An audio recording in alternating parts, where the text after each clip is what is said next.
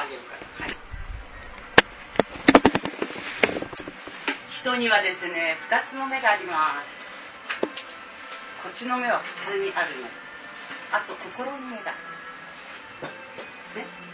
でこの目はね相手よく見えるようで実はよく見えない目なんです、ね、だからよく見えているかのようでいつも失敗してるからたまに叱られる。節穴か。でもね確かな目がまだもう一つあります。心の目。ですこの目を閉じて心の目でねものを見るとものの真実がよく見える。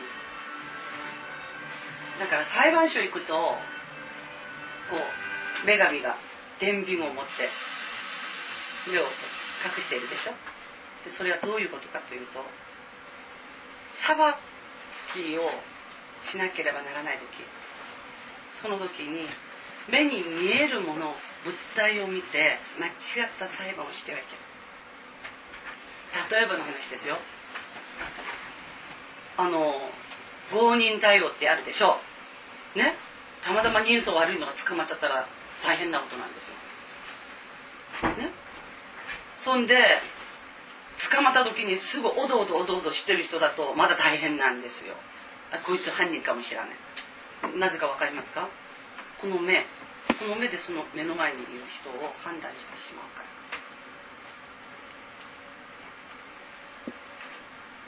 人生において一番大切なテーマというのは結婚だと思いま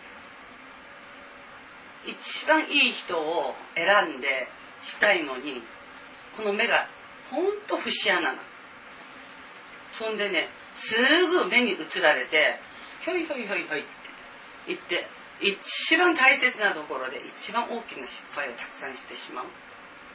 っていうことがもう本当にしばしばなんですね。人生にはいろいろなあの本当に自分がこれっていうことをね決定しなければならない時がたくさんあるんですけど。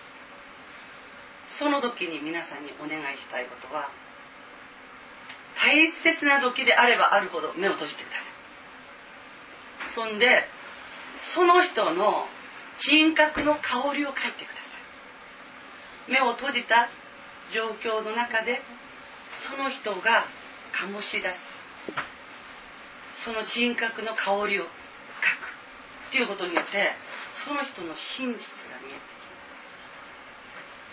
私にはものすごく優しいんだけどねある人にふっとね接する時に言葉がねドゲドゲっていうことであるならばねこの目で見てた時っていうのは自分に優しくしてくれたことしか見えない。でも心の目で見るとね他の人にもやったこと自分にやったこと全部が見えてきます。だからね。根っこをかぶりもよく見えてくる。っていうことなんですね。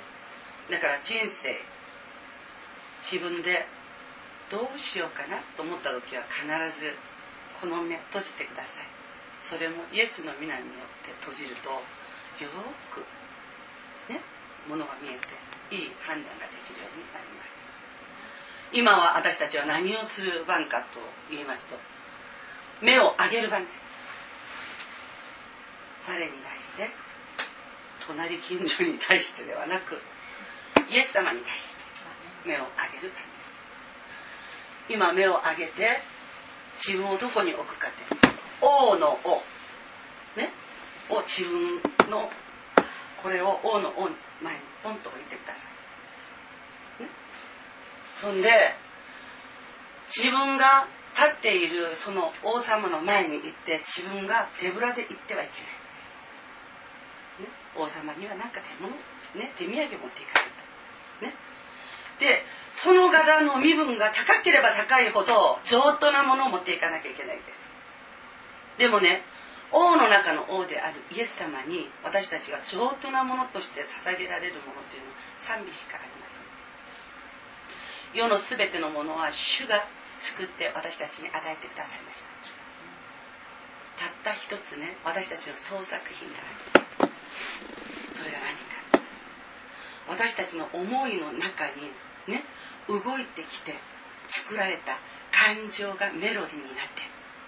私たちの思いがね感情が詩になった。ね。私たちの創作品なんです。これをもってイエス様に捧げる。イエス様に捧げる。それがイエス様が一番あこれ一番上等なものだよ。って言ってるものなんですね。だからこの上等なもの賛美を聖なる王の王にね捧げて栄光あれクローリークローリーでは心の目を上げて主に賛美しましょう。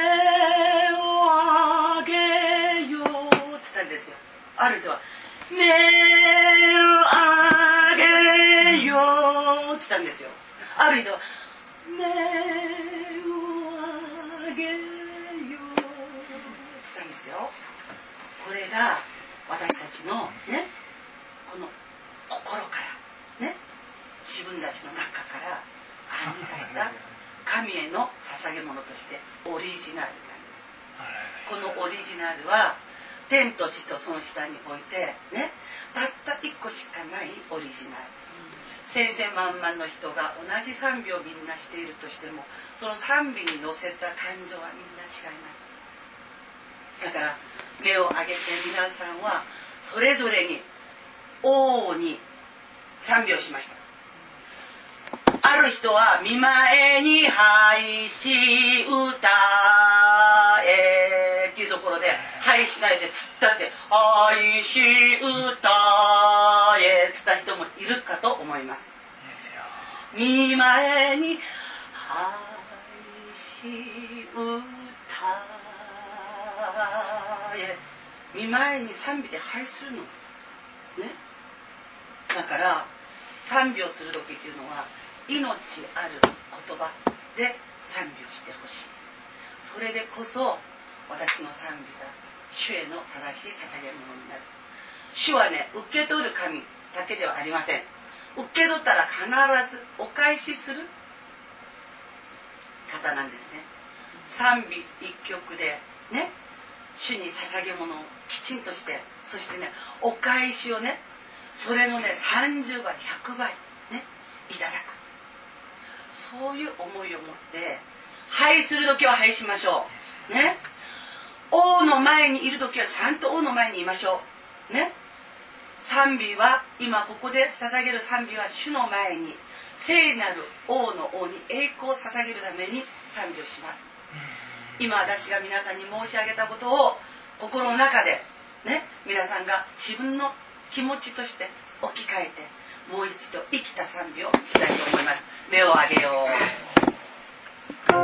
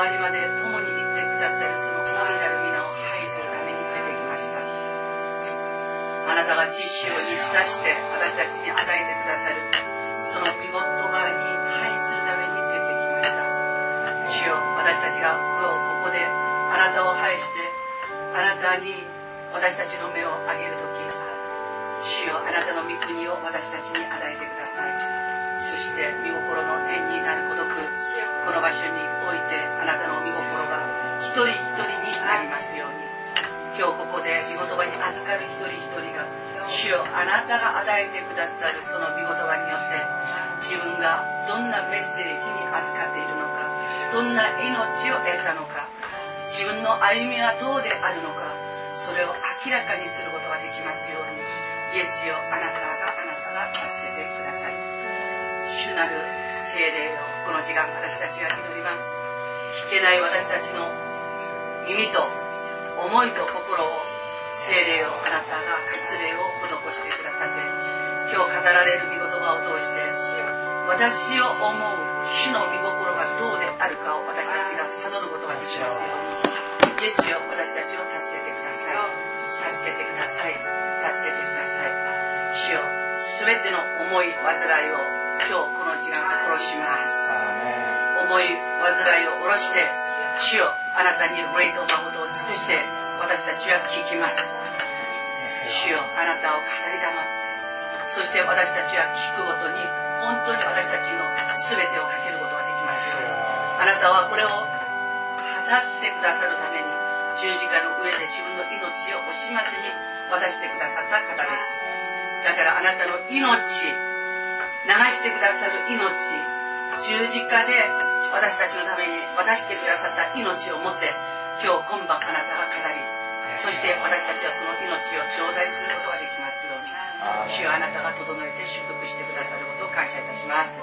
ここに集い一人一人あなたが愛しているこの一人一人をあなたの皆のゆえ歓迎し祝福しますこの回収一度を愛してくださるあなたの御前に本当に集めてくださって今日聞くものとして耳と心に割れを施してくださり主よ今日ここで生きておられるイエス様とタッチできるようにしてください天と地とその下に置いて誰も逆らうことはできない。主イエス・キリストの皆によって感謝して祈りましたアーメン。使徒診療です。我は天地の作り主全能の父なる神を信ず。我はその一人を、我らの主イエス・キリストを信ず。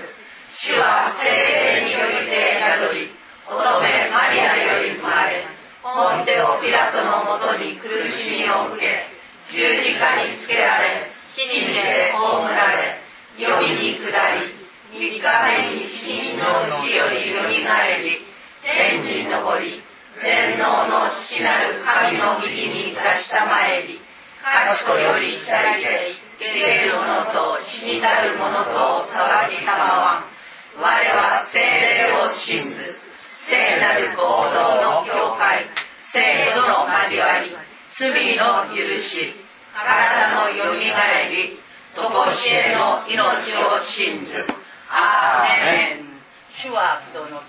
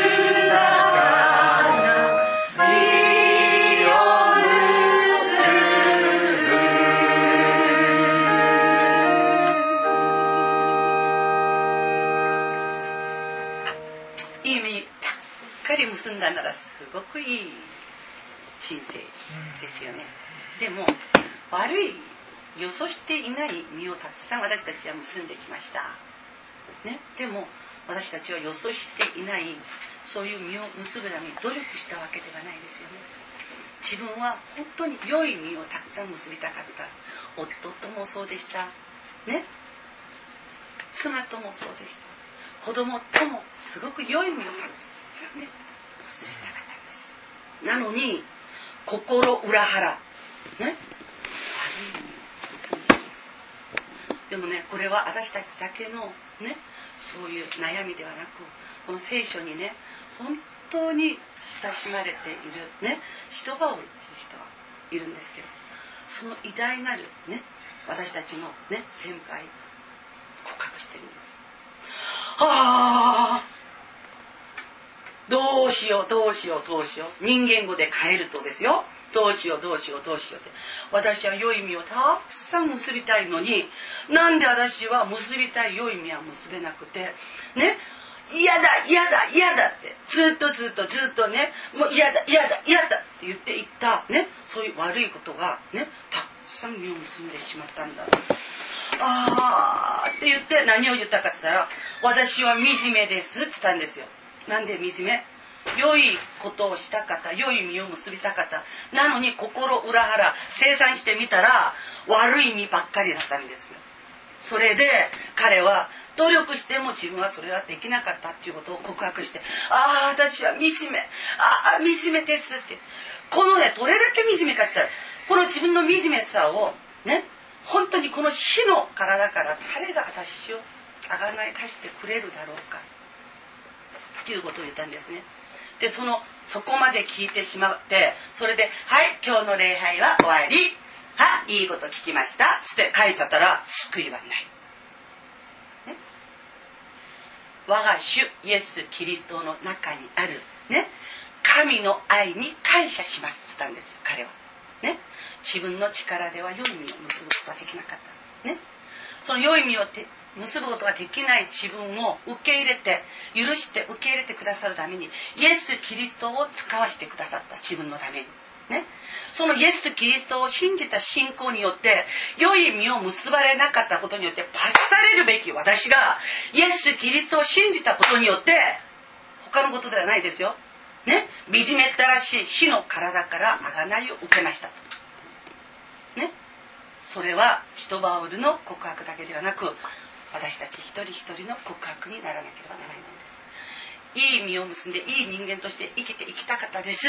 でもね広げてみたら悪いことばっかりでした。ああ惨めったらしい惨めったらしい。ねそれで終わらないでねその向こうにある神様の許しというねその領域をふっと見なければならないんです。それでそこから何を？ああよかったよかったよかった。胸をなで下ろしながら我が主イエス・キリストの中にあるね。神様の恵み愛に感謝します。ここまで私たちの信仰はたどり着かなければならないんです。罪は誰でも犯します。私も罪人です。皆さん一人一人も罪人です。ね。赤信号渡っても罪人だよ。ね。そしてね。お母さんのポケットからね100円玉くすねたことはあるでしょう。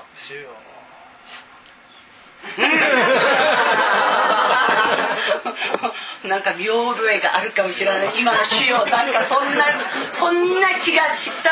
主よ許したまえ。私も。そういう人がいたら許したまえそんでねそういうさまざまなね親のものだからいいじゃない？と思ってるけど親のものでも何でもねあくれてやったものじゃないのをねくすくすねたらそれ泥棒ですよ。それで飴玉1個？ね人のところで、ね、ツッと取って口に入れたっつってそんなもん罪かって言ってるけどね飴玉1個で捕まるやつもいるんですよ。見学に飴玉の持ち主がですよ。こいつちょっと許しておけないなとね、心が狭くて、ね、アリンコみたいに狭くて、こいつ私の飴玉1個、それで警察に訴えたら、警察もね、このどうしようもない訴えだけど、とりあえず、ね、とりあえず泥棒だから窃盗だから捕まなきゃいけないんですよ。ね。そういう意味で皆さんと私はここでね、まず罪人であることを神と人の前で告白しましょう。私は神と人の前で罪を犯しましたというね、そういう心の覚えがある人は手を挙げましょう。私はもう両手挙げたよ。両手挙げなきゃいけないことだよ。そうだよ。これがね、神様が私たちに何て言ったか。あんたたち罪を犯した時は神と人の前でそれを明かしなさいって言ったんですよ。それで、それを明かした人に神様が何を与えたか。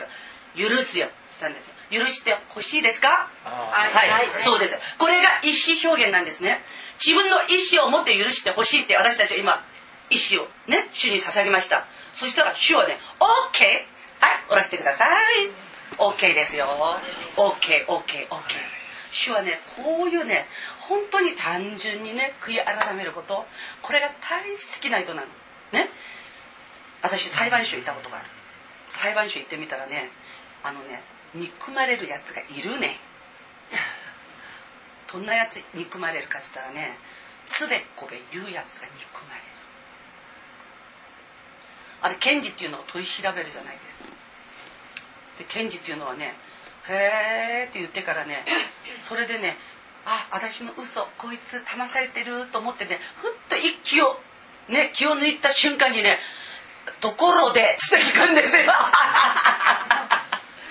ところで、つって聞くんですよ。そしたら、つったって、さっき言った言葉、一瞬忘れちゃう。それで言った言葉が徐々に徐々に変わっていて、結局は、検事がパズルを、うんうんうん。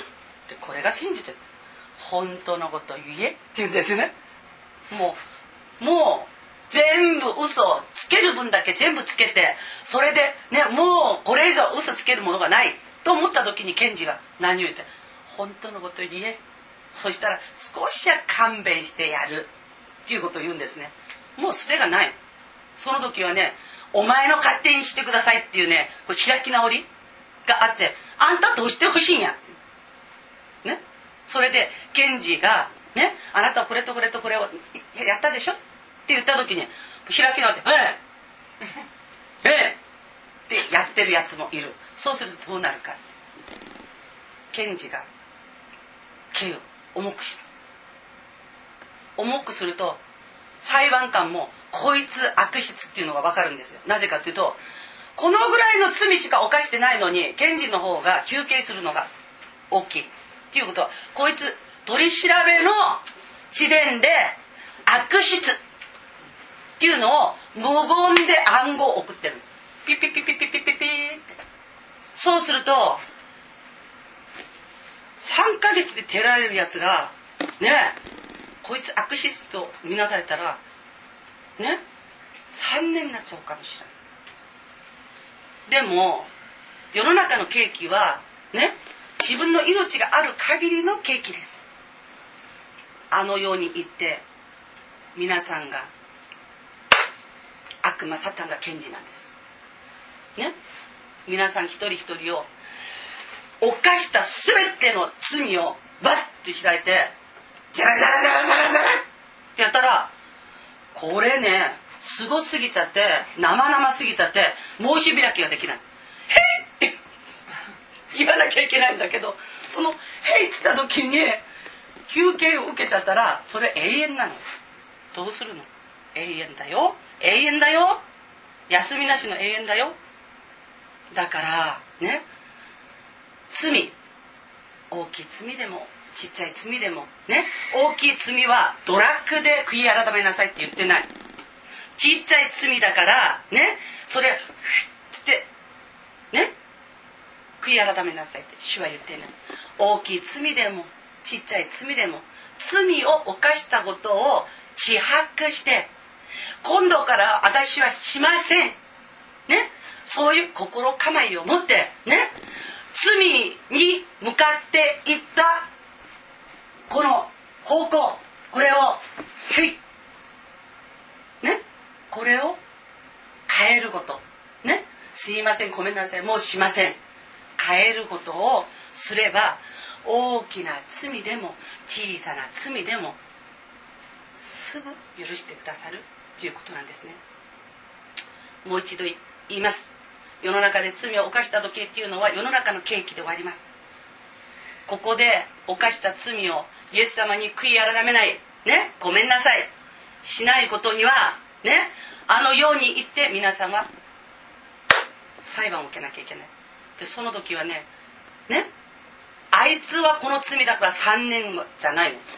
あいつもこいつもつべこべ全部一緒ったんでね？永遠っていう契機を私たちは務めなければならない。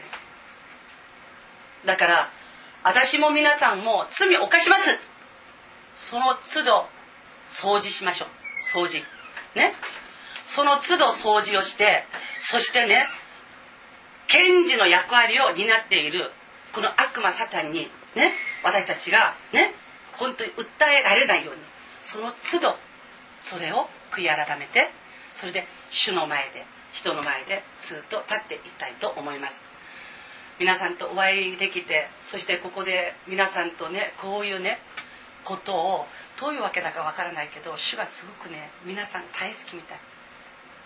楽しくこれをね怖い怖いじゃなく楽しいねそういう気持ちで皆さんにこれを渡して。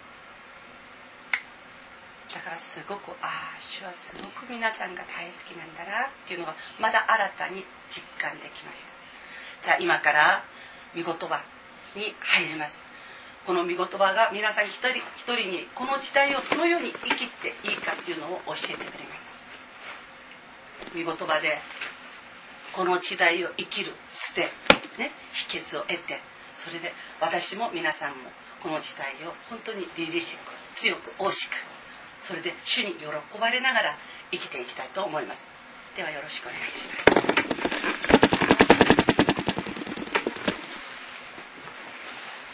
ちょっと眩しいのでそれを消してもらいます。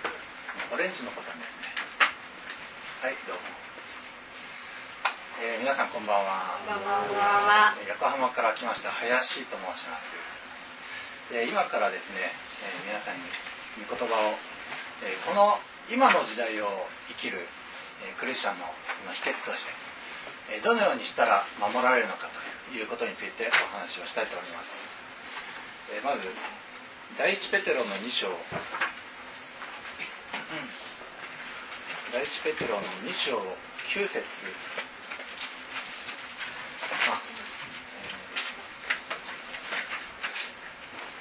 9節と10節をお読みしましょう。私が新新海訳の方でお読みしますので、えーどうぞお手持ちでない方は。2章の？2章9節と10節です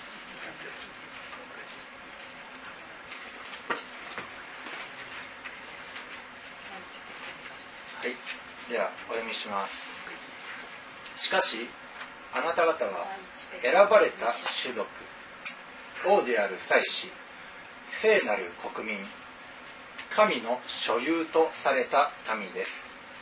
それはあなた方を闇の中からご自分の驚くべき光の中に招いてくださった方の素晴らしい宮業をあなた方が述べ伝えるためなのです。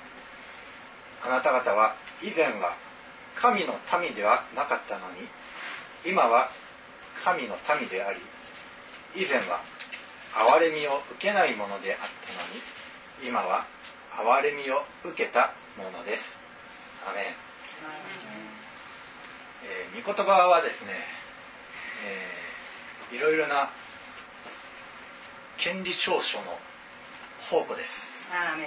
えー信仰とは望んでいる事柄を保証し目に見えないことを確信させるためのものですという御言葉が、えー皆さん聞いたことあるかと思うんですが、えーその信仰とは、えーまだ見ていない事柄の保証この保証という言葉がですねその権利証書というギリシア語に相当するんですよ。信仰とは権利証書です。皆さんが、えー病癒されたいですか？貧しさから解放されたいですか？それはですね御言葉の中にいろいろなその信じたらこれが与えられる信じたらこれが与えられるという権利が非常にたくさん詰まっております。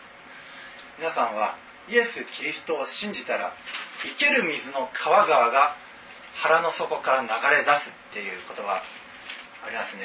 それ体験した方もいるんじゃないですか、えーまたですね主イエスを信じなさい。そうすればあなたもあなたの家族も許されるその言葉もありますね。実際信じたら家族全員が救われたという方もおります。またですねあなたの収穫の初物でもってあなたの神を崇めよう。そうしたらどうなると思いますか？これ信玄に書いてあります。そうしたらですねあなたの穀物蔵は豊かに満ち溢れブドウ酒は溢れ流れると。まあでも皆さんあんまりブドウ酒飲みすぎたらダメだと思うんですけども喜びが満ち溢れてくるんです。皆さんの、えー今ゴールデンウィークの一番真ん中の日こうして主のために捧げてきました。きっと皆さん一人一人にもですねその、えーおこぼれに穀物が満ち溢れるおこぼれ。ブドウ酒すなわち喜びの満ち溢れるおこぼれに預かることができます。で今お読みした箇所はですねこう書いてありますあなた方は選ばれた種族。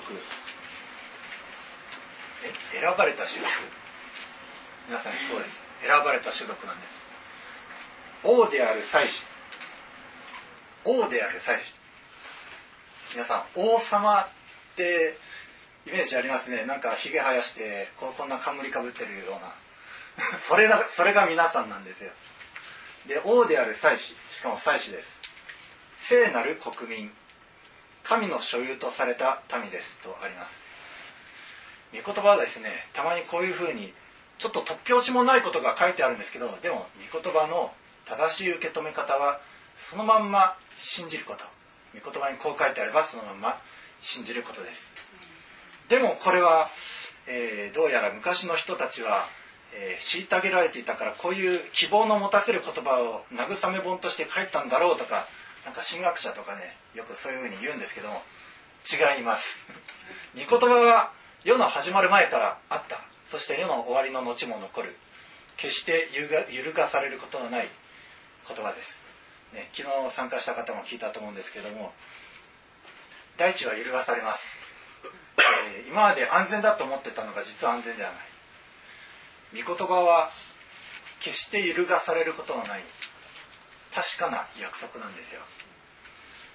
でその御言葉にあなた方は選ばれた種族王族の祭司であると書かれてある以上皆さんは信じた皆さんはそうです、えー信仰を持ってこれが私に適用されようと権利証書をほらって突きつけたらそれは私たちの身の上にあるんです、えーこの集会の、えーどどういうコピーでしたっけ？あの神と人との間に立つもの。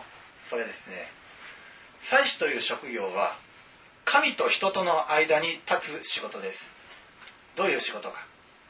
それは神様の事柄に関することで神様に生贄を捧げたり、えーまた人々を取りなしたり神様の見舞いに、えー犠牲の生贄を捧げたりと。それが祭司の仕事です。それが皆さん一人一人の仕事なんですよ。皆さん祭司です。ちょっと目をまん丸くしてる方もいるんですけどもでも書いてある以上皆さんはそうなんです。でですね今の時代特に祭司が求められております。病病気の人たちが多いです。心が病んでる方。また本当に傷を負ってる方も多いです。特にこの震災の後本当に悲しんでいる方々も多いです。そして怯えております。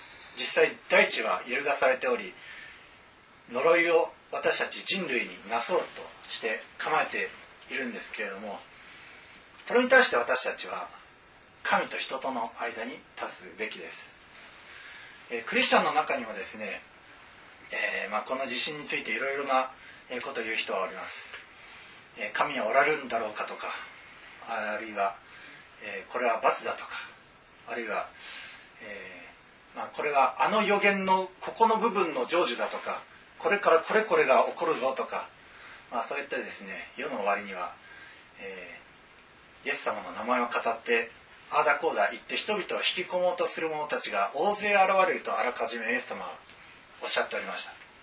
そしてできれば選民をも惑わそうということをイエス様はおっしゃってました。で事実そのように論客たちがたくさん湧き起こっております。でその論客たちはですね何をするかというと不安を煽るだけ煽ってそして解決策を示さないんですよね、えー、ちなみに私もですねインターネットで、えー、 mixi とかフェイスブックとかツイッターとか そういうのをやってるんですけども本当にいろんな人たちがつぶやいたりしてますね。これはああだこうだと。でも解決解決策具体的にじゃあどうすればいいの？まあ地下シェルター買えばいいじゃんとか韓国に逃げればいいじゃんとか、まあ、そういうことをいろいろ書いてくるんですけどもでもそういうことできない人は一体どうなるんでしょうね。守られる術があるんですよ。皆さんが神様の仕事をすれば守られるんです。えー、別の箇所を開きたいと思います。ルカの福音書の21章ルカ福音書21章の34節から36節。ここはですね終わりの時代のことについてイエス様の、えー、注意してくださった言葉が書いてあります、えー、ではお読みいたします。あなた方の心が宝刀や深酒やこの世の煩いのために沈み込んでいるところにその日が罠のように突然あなた方に望むことのないようによく気をつけていなさい。その日は全地の表に住む全ての人に望むからでからです。しかしあなた方はやがて起ころうとしているこれら全てのことから逃れ人の子の前に立つことができるようにいつも油断せずに祈っていなさい、ね、ここにありますね36節。あなた方はやがて起ころうとしていることこれら全てのことから逃れ人の子の前に立つことができるように、ね、逃れて人の子すなわちイエス様の前に見舞いに立つことができるように何て書いてありますか？いつも油断せずに祈っていなさい。いつも油断せずに皆さん祈っているべきです。祭司の務めは、えー、生贄を捧げるということを先ほど言いました。祈りが生贄です。賛美も香り高い生贄です。それらを私たちは神の御前にこの終わりの時代祭司として捧げするんです。でここでですね、えー、34節にあなた方の心が宝刀や深酒やこの世の煩いのために沈み込んでいるところにその日が罠のように突然あなた方に望むことがないようによく気をつけていなさい。ね、再臨はないとか、あるいは、えー、イエス様が来られる以前に私たちは敬虚されて守られてるんだとか、えー、そういったことを主張する人たちはいるんですけれども、でも、イエス様が明らかに言われているのは気をつけなさいと。その日は泥棒のように突然訪れる。宝刀や深酒、ね、好き放題やったり、あるいはお酒飲んで酔っ払ってベロンベロンになっていたりそういうふうにしてるうちにその日が罠のように来ないように気をつけなさいと主イエス様はおっしゃっておられます。深酒まあこの中であまり具体的にお酒をいっぱい飲んで酔っ払ってベロンベロンになる人はあまりいないとは思うんですけれども、えー、他の箇所で信玄の方にですね深酒を飲むことに、えー、そのものについて書かれてある箇所があります、まあ、ちょっと私をお読みしますので皆さん聞いてください、えー、レムエルよ。酒を飲むことは王のすることではない。王のすることではない。強い酒とはどこだ？とは君子の言うことではない。酒を飲んで直令を忘れ全て悩む者の裁きを曲げるといけないから。強い酒は滅びようとしている者に与えブドウ酒は心の傷んでいる者に与えよう。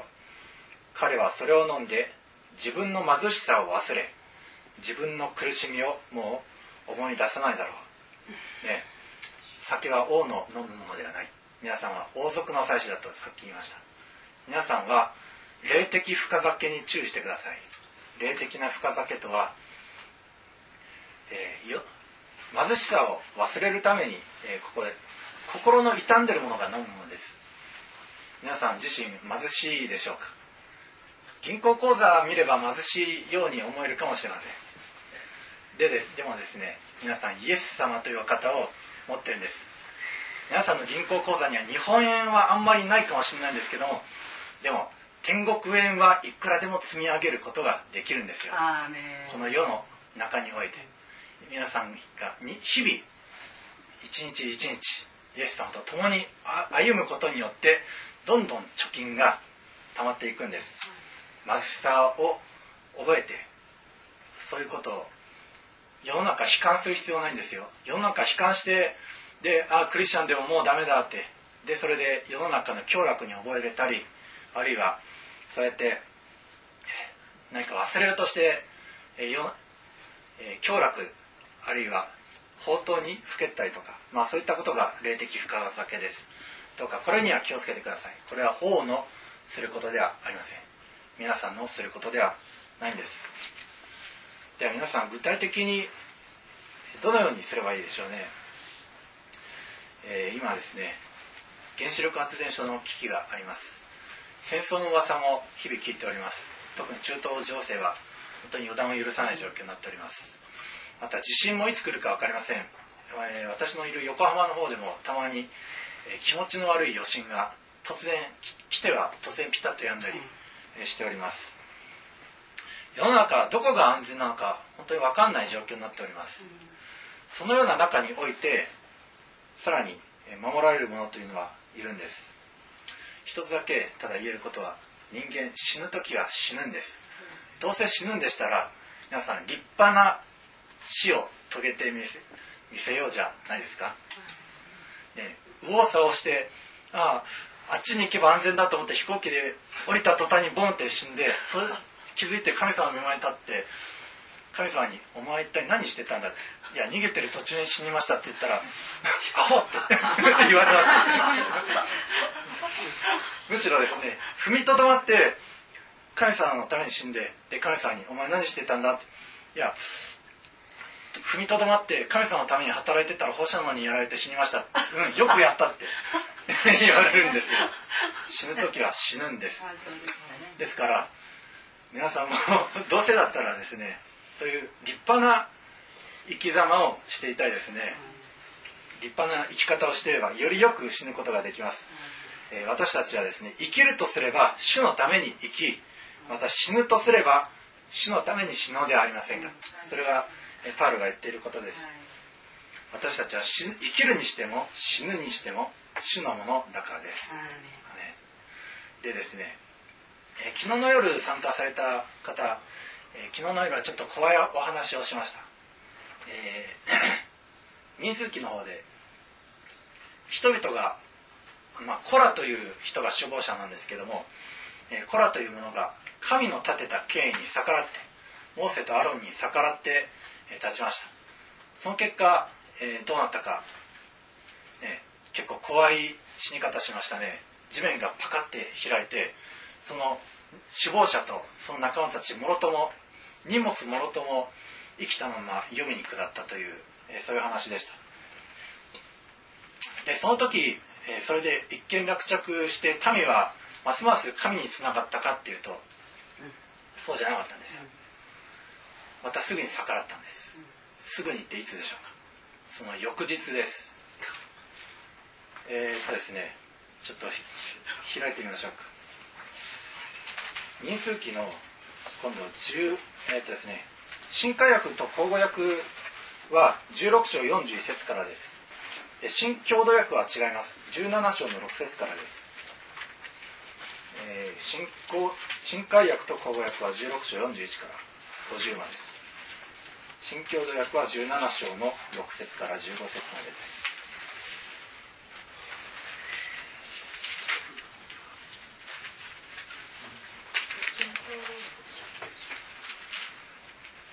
す。では新海訳でお読みします。その翌日翌日です。イスラエル人の全回収はモーセとアロンに向かってつぶやいていった。あなた方は主の民を殺した。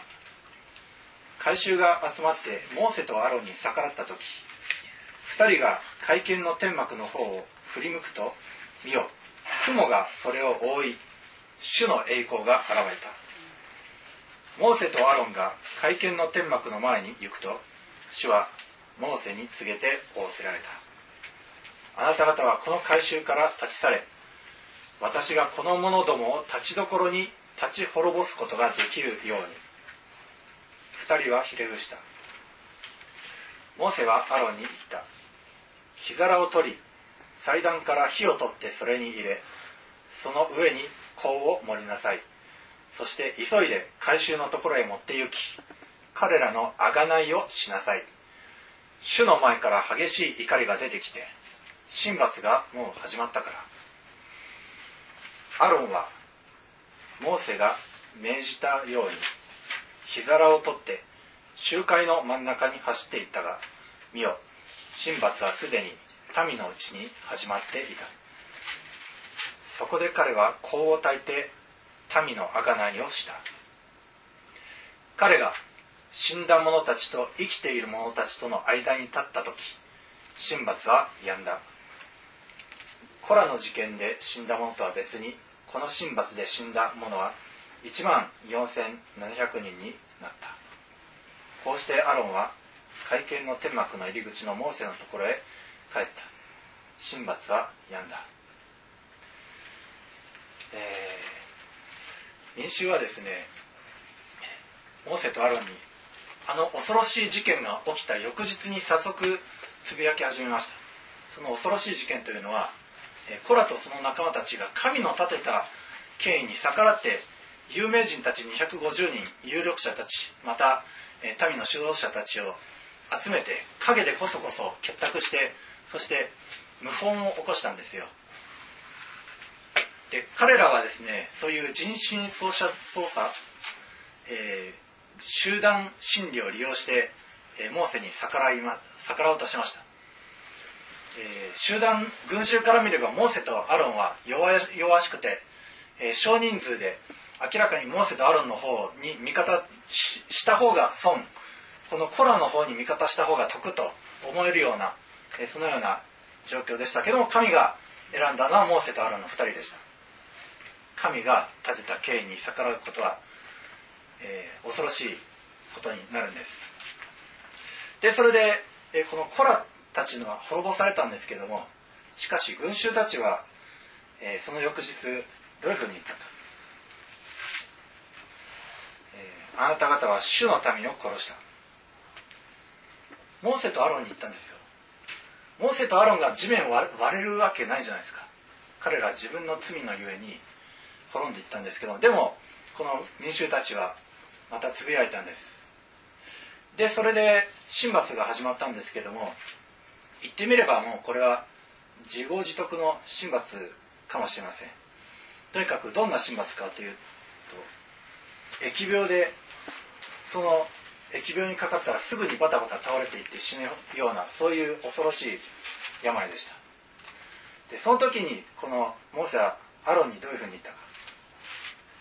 火皿を取り祭壇から火を取ってそれに入れその上にこう盛りなさい。そして、えー、急いで返しのところへ持って行って贖いをしなさい。で死の前から激しい怒りが出て神罰がもう始まった。もう神罰が始まって死んでる人たちがいるんです。このモーセとアロンは神様から立ち去れって言われたんです。この会社の中にいたら罰を受けて巻き添い食らうぞということで言われてたんですけどもモーセとアロンは「はい分かりました。じゃあ神様あなたのおっしゃる通り逃げていきます」って言わず民衆を取りなしたんです。その生きている者と死んだ者たちの間に走っていきそして贖いの供え物を捧げなさい。でアロンは実際走っていきました、ね、死んでいる者たちと生きている者たちのその境界線がどうやらあるみたいです。そこにアロンは走っていったらもしかしたら死んでしまうかもしれません。でも走っていきました。そしてその生きたものと死んでるものとの間に立ってその贖いの供え物をした時神罰は止んだんです。今この日本でですね生きたものと死んだものがおります。実際に放射能のその脅威がいまだにあります。そこに行けば、えー、死の危険が待っております。私たちはこの国にとどまって神様に皆さん一人一人が祭司だと最初に言いました。皆さん一人一人が生きたものと死んだものとの間に立って神様に祈りの捧げ物を捧げるべきです。アブラハムも あの邪悪な町ソドムとゴモラのために取りなしました。50人いればあの町を滅ぼされるのですか45人ではどうですか？30人はどうですか？神様にあくまで食い下がって取りなしていきました。あの邪悪な町のことに。邪悪な町なのにですよ。日本は邪悪な国に見えるでしょうか？私たちのふるさとです。皆さんのふるさとであるこの国のために皆さんはとどまって祈るべきです。もちろん皆さんがですね例えばこの新潟の地が、えー、何か危ないといった場合はもちろん、えー、皆さんの肉体命を、えー、保つためにそこから離れるべきですけどもしかし皆さんが決して離れてはならない立ち位置があります。それは祭祀という霊的立ち位置です。皆さんどこに行っても祭祀になることができます。避難所に行っても都会に行ってもあるいは何もこの新潟の地にとどまっていたとしても皆さんはどこででも祭司になることができます。ソドムとゴモラの町は結局ですね10人もいなかったんですよ。あの救われるべき義人たちが。10人もいなかった。でそれで滅ぼされてしまいました。でもアブラハムのその老いのロロトとその家族、まあ、奥さんは、えー、残念だったんですけども救われました。皆さんも祭司として鳥なしの祈りをお捧げする神と人との間に立って生きているものと死んだものとの間に立って鳥なしの祈りを捧げする役割が今この時代、ね、なんでこの時代に皆さん生まれたんでしょうね。なんで皆さん神様に永遠の命をいただいて祭祀の務めをいただいたんでしょうか。この時のためではないでしょうか。ですから皆さん一人一人は祭司として王族の祭司聖なる国民としてその務めを果たす皆さん一人一人でありますように、イエス様のお名前によって祝福いたします。アーメン。アーメン。で一言お祈りいたします。あなた方は選ばれた民王の系統を引く祭司聖なる国民神のものとなった民である。愛する天のお父様私たちが祭司としての義務をこの地において果たしていくことができますように。この国を主をどうか憐れんでください。亡くなられた方々とまたその家族たちを主をご覧ください。どうか憐れんでください。今主を実際的に被災地において助けを必要としている人たちに一刻も早い助けが備えられますよ。どうか主に立て立てられた。上の権威国会の人たち内閣の人たち彼らに正しい良き知恵が与えられて正しい判断によって混乱なく指示を御心のままの指示を出してくださりそして良くないあなたに立てられていない権威は死を下ろしてください。あなたが立ててくださった正しい権威を死を上に立ててください。それは私たちがこの地において平和で尊厳ある生活を送っていくためです。今被災地で救助活動をしておられる全ての働き人たちのその手が守られ滞りなくその作業が進められますように。イエス様あなたは太陽地球惑星全ての運行を管理しておられまたほんの小さな一つの分子や陽子電子中性子に至るまで全てをあなたは支配しておられるお方です。そのお方である主イエス様。この原子力発電所やまた人間に害をなそうとしている地下プレートに主よあなたが憐れみの御手を注いで人にこれ以上害をなすことがありませんように。どうか助けてください地の深みから山々の頂に至るまで全ての運行を管理しておられる主イエス様。どうかこれ以上害をなすことがありませんように。人が永遠の命を得るためにこのことが用いられますように。また人々に害をなそうと企んでいる邪悪な人間的あるいは霊的勢力に対しては主イエス・キリストの名前によって呪います。お前が企てた罠にはお前が落ちよ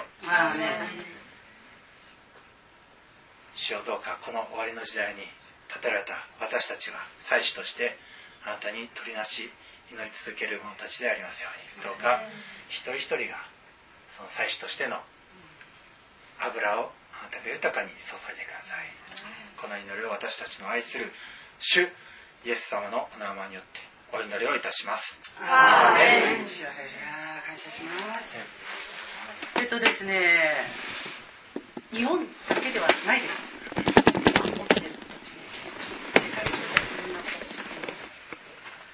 えっとねもうとうとうアメリカはえっとですねもう政治の方ももう地震と津波が起きちゃって放射線のね汚染でもうまみれているような状況なんですどういうことかと言いますと、えっと、1948年にイスラエルという国が1200年ぶりに確か回復されたんですよ。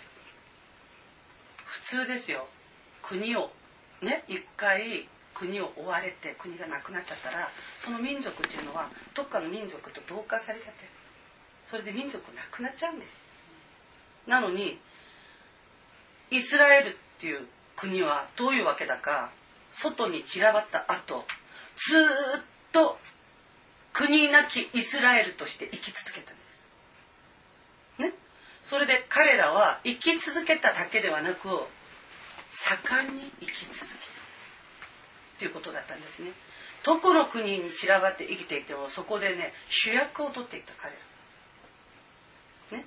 で主役になれた理由っていうのは彼らが聖書のある部分をものすごく忠実なんですよ。ね、その充実にしているところ、ね、それによって彼らは非常に頭が良かった。ね、人を非常に頭がいいから、ね、商売上手だった。ね、だからどっかの国に行って住むとそこのね有力者に全部なってしまったの。で結局どうなったかって？彼らは人の国にいながら同化しないでユダヤ人それを表に出して生きててそれでもういいね生活をしているから結局はその国の人たちに妬まれました。でそれがヒトラー事件なんです、ね、あいつら何？何？ユダヤ人。国？ない。なんで大面してる？知らん。あのね、人が人の中に行って生きる時っていうのは、その人の実力がものを言う。っていうことなんですね。国が束になって、国民が束になって、彼らは勝てなかった。ね。それで彼らはどんどんどんどん豊かになって、彼らはどんどんどんどん良くなった。その時にヨーロッパは本当に貧困。ね、また生活の格差などなどがあってもう不平不満が湧き上がってどうしようもないそういう時代でした、ね、その時悪魔がね注射したね。悪魔に注射を打たれたやつがドンと出ていったんだけどそれが人の。皆さん本当に気をつけなければいけないということは人間はあの生きてる中で妬まれることってもうしばしばあります私が妬まれるような覚えがないんだけど人から妬まれる時ってありますよ。ね、学校で一生懸命勉強して私が成績トップだったのに、ね、その私が成績トップだったから、ね、私の隣の子が、ね、たまたまお母さん同士が仲良しだと私のトップだったっていうことでその子が怒られるわけなんですね。なんとかちゃんはねいい子でね勉強も一生懸命やってるのにお前は何をって言うとそのなんとかちゃんである私は何もしてないのに怒られたその子はねなんかねなんとかちゃんの話聞くと気分が悪い。ね、あいつのおかげでね？なんか怒られたような気がするじゃないですか。でも明確に言うとそのなんことかちゃんは全然関係ないわけなんですよね。でも私たちはしばしばこういうに感情的になってね向けてはいけないところにね矢を向けてね腹いせをしたりしてしまうことがあるんですけどユダヤ人がその当時もう本当にまさにそうだったかと思います今ね奇跡的にもうたくさん話をしたらね長い時間になっちゃうからもうそこのところはちょっとあのもう省いてということなんですけどユダヤ人は聖書の御言葉がね約束した通りね彼らは国を回復することができました。でその当時のユダヤ人時代はそのね国を回復するっていう気持ちがねちょっと薄れていた時期だったんですよ。その薄れている時にね求めていない時に彼らがそんな束になって求めていない時に迫害というねこっぴとい歴史ねそれがヒトラーによって、ね、始められてそれを見た人々がねかわいそうとかそういう気持ちになったりして聖書に根拠がある国の人々を助けようっていうねそういう人々の有力者の中から気持ちが起き始めてそれで彼らは1948年でしょうかね。あの武器もないのに国を主からいただきました。主からいただいたんです、彼らはあっちの国あこっちの国にいてもヒトラーの力が大きいから行ってそこでも安心して住めないような状況になったから彼らが戻るところ中近東しかなかったんです。だから中近東にねもう生き延びるために行きました。そしたら1人が行って2人が行って束になりました。そしたらね国というものをプレゼントとして与えられたわけなんですよ。だから私たちがクリスチャンをやっている時にね私たちに迫害がね個人的にでもねある時っていうのはそれを滅びに至る迫害として受け入れないでほしい、ね、罪を犯したならばそれは悔い改めてこの迫害を通して私のために用意した主のものは必ずあるはずなんですよ。でその必ずあるものを約束の御言葉にね。本当に基づいてそれを手に入れるということをしなければならないかなと思いますけれど。今アメリカが閉じ狂っている。ということは今までアメリカはですねちょっと前まではイスラエル側だったんですよ。何をするにしても。ね、ちょっとこれひどすぎるじゃないの？と思うぐらいイスラエル料理だったんですよ。でも今はアメリカはイスラエルを攻撃しているパレスタイパレスチナ側に武器を与えていま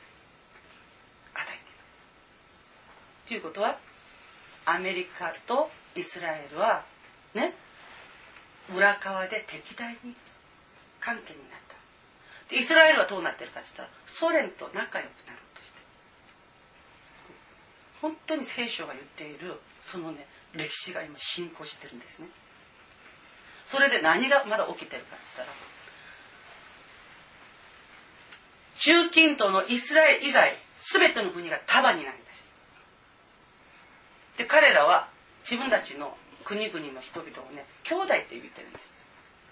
だから会うと抱きしめ合ってチュッチュッてねキスを交わす、ね、で一つの国国なんだけど共同体になってイスラエルという共同の敵に対しては一緒に戦うっていう気持ちになっているわけなんですねだから今もう本当にイスラエルももう戦争しようとしても準備満杯だ。それでイラクの上空あたりを毎日一角してるんですよ。お前ら出てきても絶対やっつけてやるぞっていう。ね。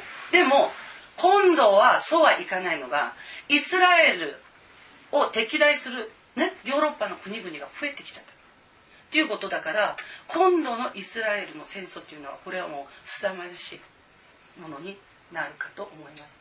これが聖書が言っているね週末の時に起きる一つの象徴としてね聖書は言っているんですけどそれに近づくねその歴史のページが今開こう開こう開こうしているわけなんですね。だからこういう時代において私たちがすべきことというのは何か。神と人の間に立って。ね。私たちは人の側に立ってはいけないんです。神の側に立つ。私の正義アメリカの正義に立つんではない。イスラエルの正義にも立たない。神様が何を望んでいるかっていう神側に私が立つ。それで神様が願っていることそれを成し遂げられますようにって私たちは祈らなければならないということなんですね。でまずそれを私たちがすべきことであり皆さんがまだ祭司であるということを言いましたよね。で今も私なんか祭司ちょっと勘弁してよって思うかもしれないけど皆さんね嫌でも何でも皆さん祭司なら祭司なんです。だから皆さんがまずしなければならないことっていうのは皆さんの家で祭司の役割をきちんと担ってください。皆さんの家家でね一番神様と仲良しの人が祭司です。だから皆さんの家で誰が一番仲良しですか？その人がいつも皆さんの家のね家族のためにいつも取りなしをしなきゃいけない。うちの子ちょっとねもう本当にねもう行い良くない。でも主ようね罰されないでください。ね行いをね問いただしてね綺麗になってね本当に主に喜ばれるような子になりますように主を助けてください。ということをしなければならないということなんですね。だから皆さんがしなければならない祭司としての役割というのはあらゆるところにたくさんあります。家でまず家のもののためにそうしてください。職場にいてね今本当に仕事は危ないじゃないですか。ねまあ今回地震が起きていろんなものが壊れてしまったからそういう関係の仕事っていうのはちょっとねまあ日が当たったような気がするんですけれどでもねそれは迫害されてそれを立て直すものであるからそれは発展ではないんですよ。ね？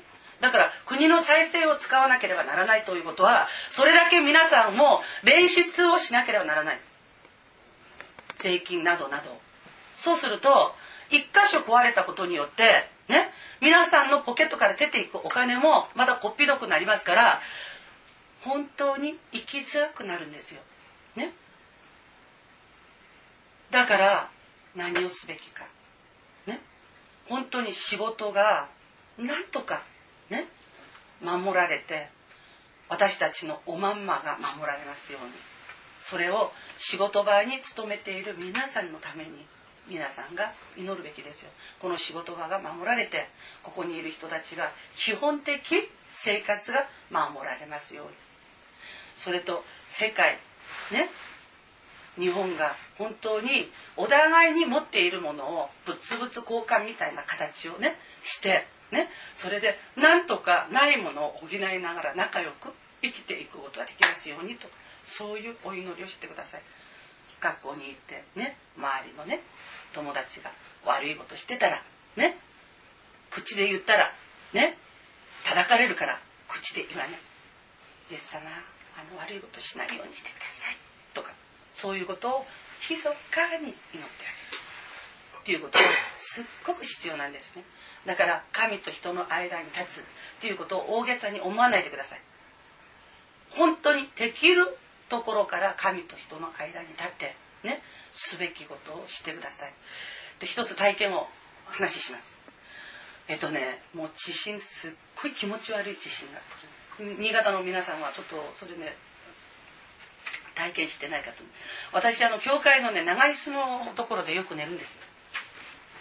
あの祈って疲れる寝るんですけど最近の地震っていうのはねちょっと長い地震ならまだ今度ね安心するの。あんまりにも気持ち悪くて。あのねなんかねこうこうやってくるんです。本当に微弱なんですよ。微弱。それで感じないんです人は。それがね体のこの辺だけ。気持ち悪い。その後どんな地震が来るこれだけ。うーんうんの方は慣れてるからかえって安心突然ね地震かなと思ってで終わりなんですよ。そうするとねでかいのこっちねでかいのこっち心が叫ぶ。でかいのでかいのでかいだからいつ何が起きるかわからないようなそういう不安感を煽るようなことがもう本当に起きているっていうことなんだけどこれは日本だけかっつったらとんでもない。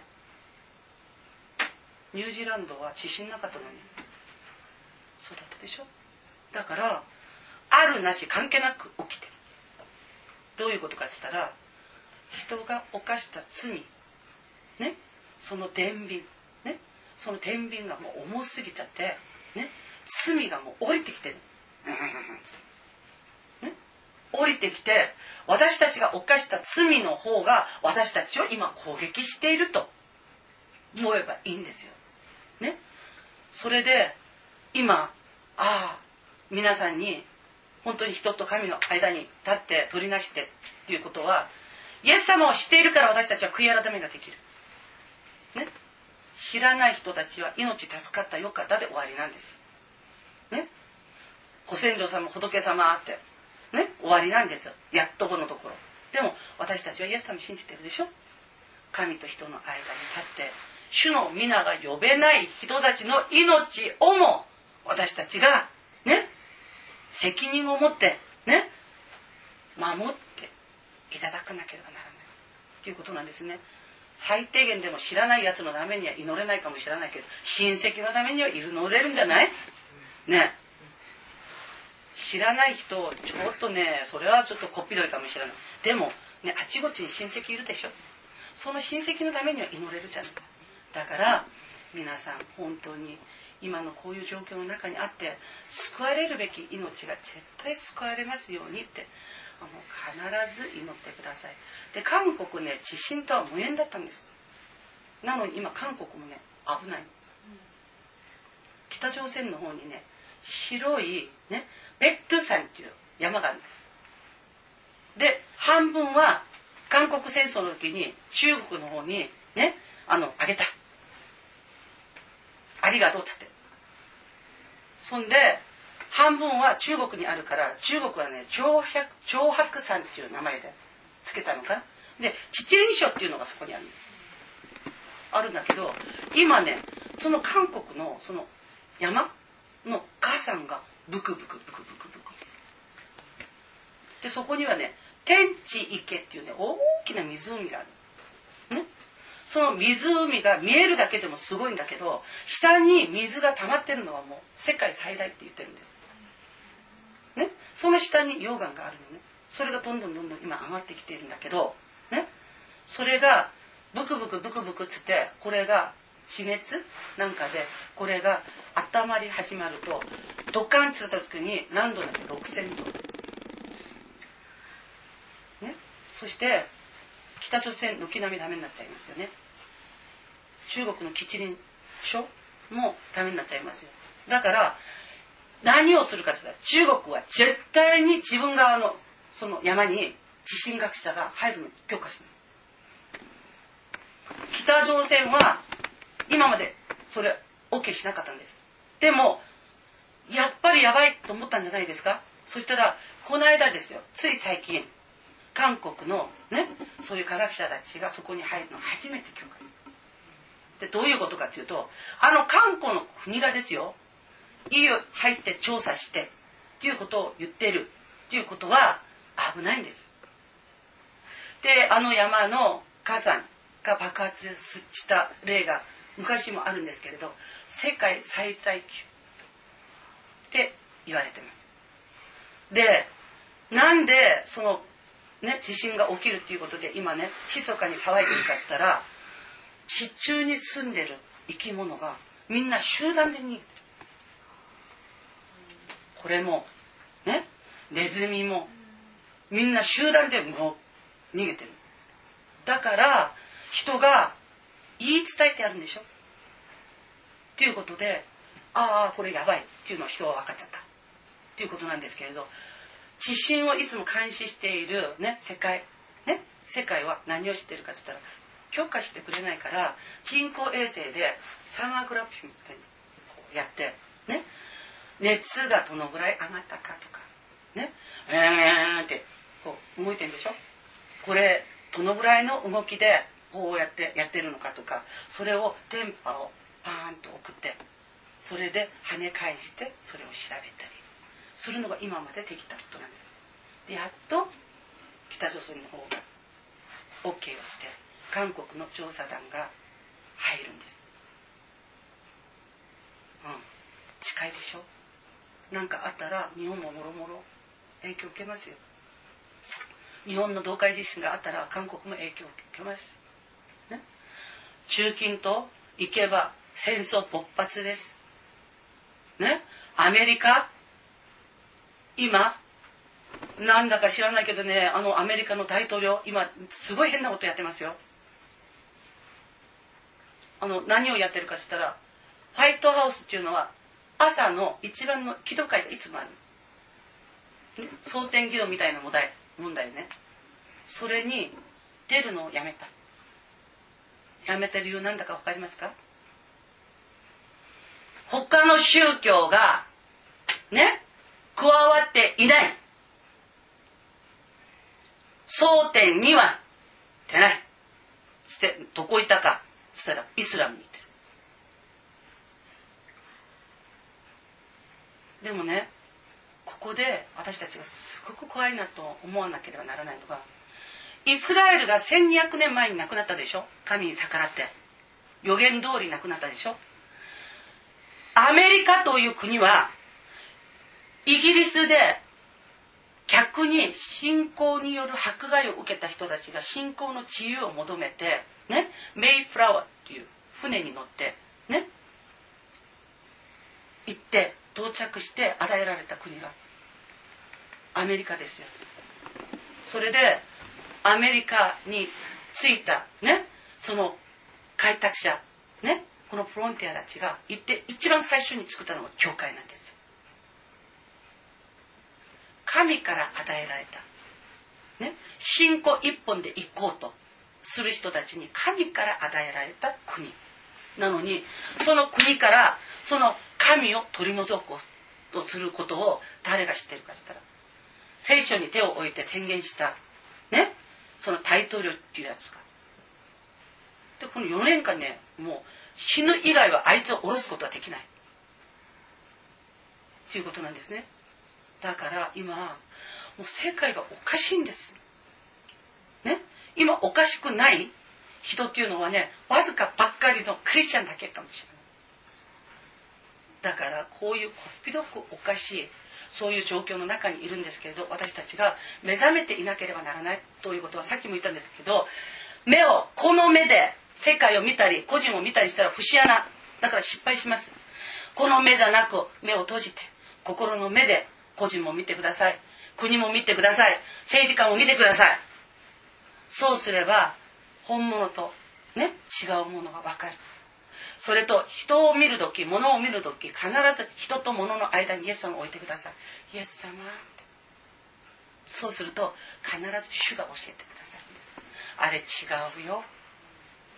こっちが正しいよっていうことだから物の間でも人の間でもイエス様を置いて信仰ある口でイエス様を呼ぶことなんですよ。ね。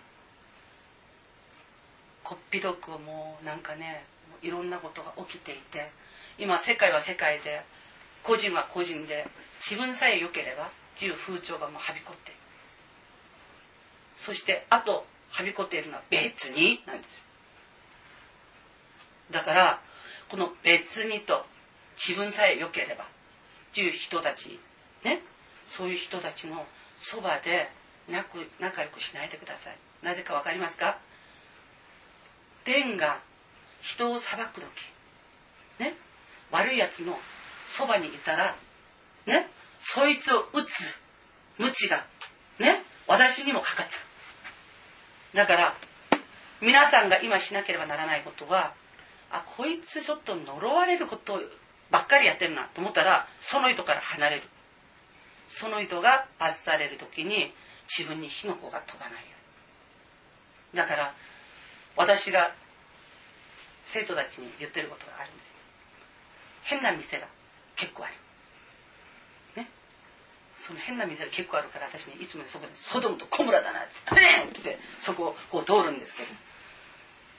地震で今回地震があった後ね生徒たちに言ったんですよ地震がある時はそこの道通るなっつったなんでですか？って言ったから、地震があってね、罰される時に、まず倒れるのあのビルだよ。だから、地震があった時はそこのビルのとこ通っちゃダメ。倒れてね、下付けになったら大変だから、このぐらいは気をつけなくちゃ。ね。地震があった時、ね、世の中のいろんなことがあった時に人の姿っていうのはね、ね、3つぐらいあるんですね。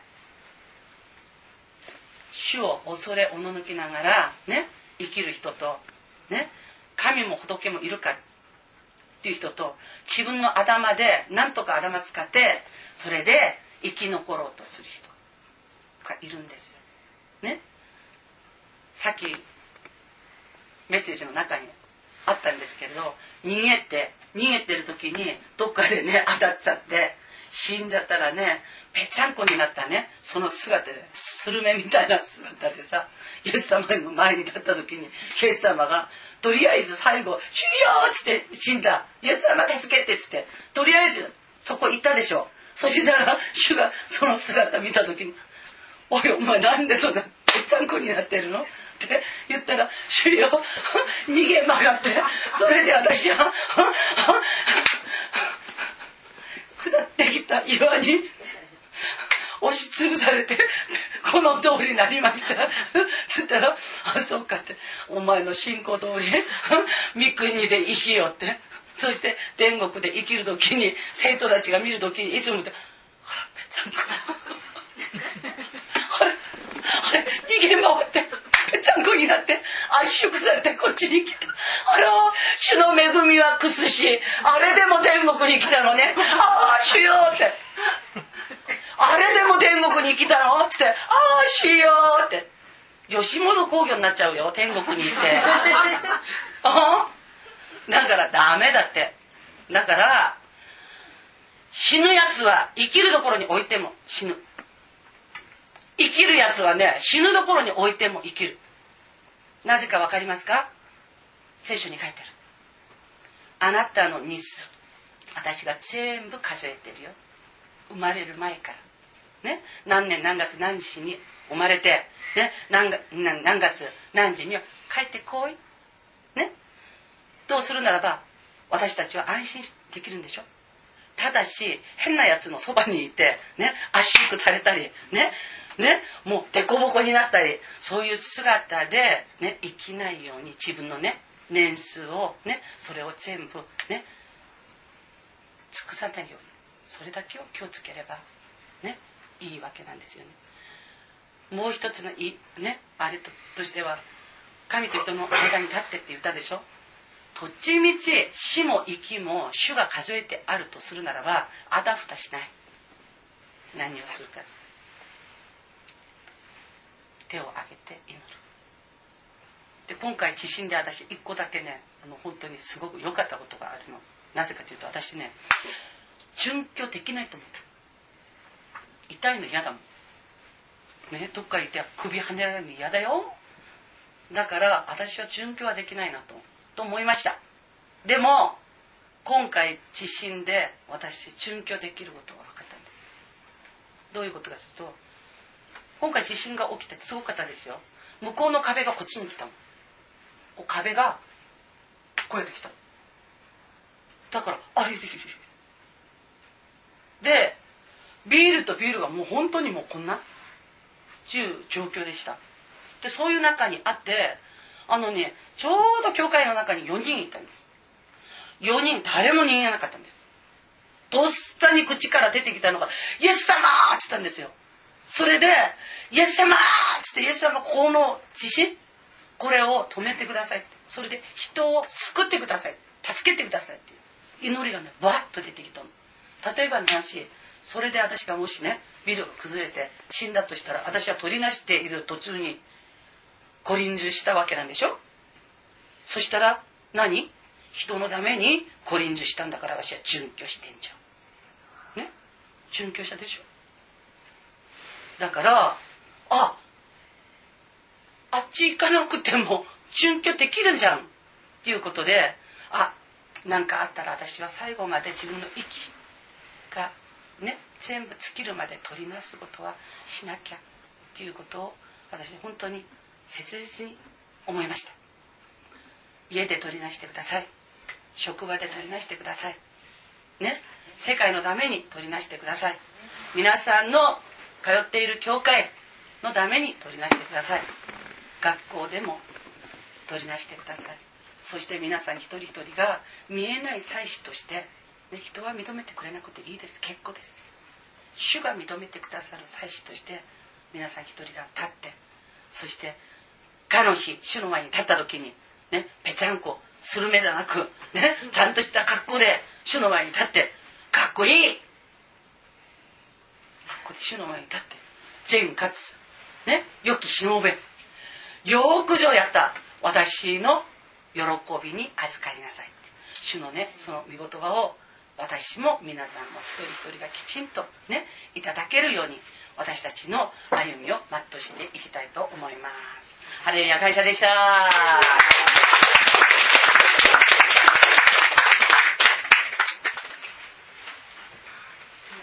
次は。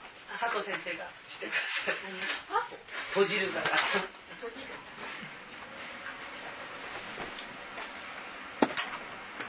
今日はありがとうございました。ありがとうございました。今本当に、えー、5月に入りましたけど、今年ね、3月に大地震があって、津波があって、ね、本当に聖書に予言されてる通りです。イエス様来る日が近い時に印が現れる。ね、本当に私たちは目を覚まして、本当に世界中の人はこの神の本聖書を読んで、そして本当にここから私たちは神様がて何のために生きどこに向かって死んでるのか人生も意義もわからなく生きておりますけどもこの神様が私たちに本聖書を与えてくださいここに救いがあります。誠のメシア救い主また神様が書いておられ私たちのこの神様の隔ての罪を一切代価を払って買い取ってくださりまた神様のことして回復してくださいました。そして今イエス様来る日が近いです。私今黙示録本当に今あのクリスチャンが黙示録を読んでそして目を覚まして今ちゃんとやるべきこと神様に今こう振りかけられておりますからね熱く忠実なしもべとして本当にこのね今河合先生が新しく私たちを本当にね活性化して当に神の御前に出るよ。うにね。そして本当に今心してね。そしてこの罪ですね。この罪がもう積み重なってね神様が今日本を振りかけました。ね。ですから今こそこの日本の罪ね。神様の旧約の偶像と不道徳。ね。このため私のためであるね。私の罪神様の日本の罪のために悔い改めて神様に帰って日本がね本当に祝福されるようにね私の祈りのみです。ね、はい、先生を迎えてこんな時に迎えてね素晴らしい真理を教えてください本当に感謝します。じゃあお祈りいたします。愛する天の父様あなたの尊い皆を褒めたたえます。主よ私たちを永遠の愛で愛してくださりそして本当にまた私のこのあなたの本当に回復するため誠の神様救い主イエス・キリストをこの地上に送ってくださり誠の神様を見せてくださいました。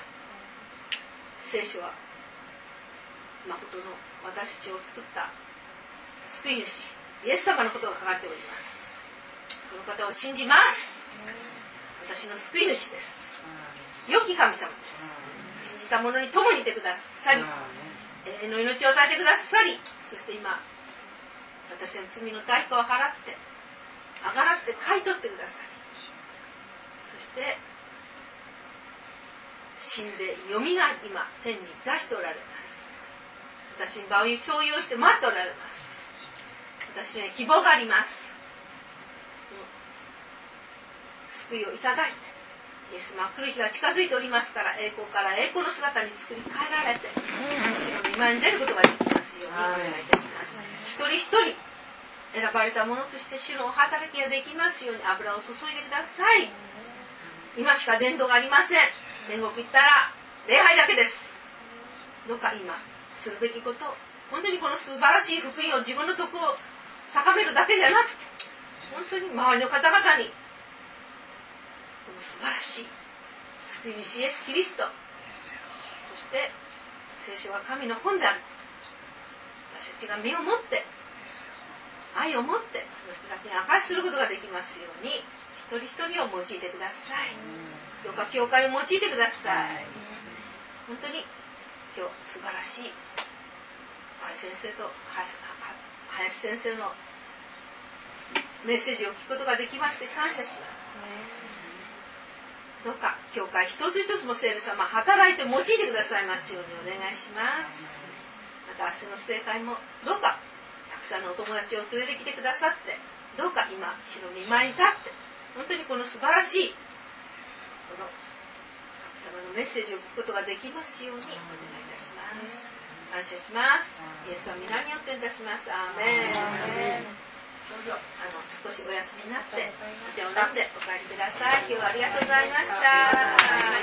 天にいまします。我らの父よ願わくは皆をあがめさせたまえ。御国の力でたまえ。御心の天になるごとく地にもなさせたまえ。我らの日曜の糧を今日も与えたまえ。我らに罪を犯す者を我らが許すごとく我らの罪をも許したまえ我らを試みに合わせず悪より救い出したまえ国と力と栄えとは限りなく何時のものなればなり。アーメン。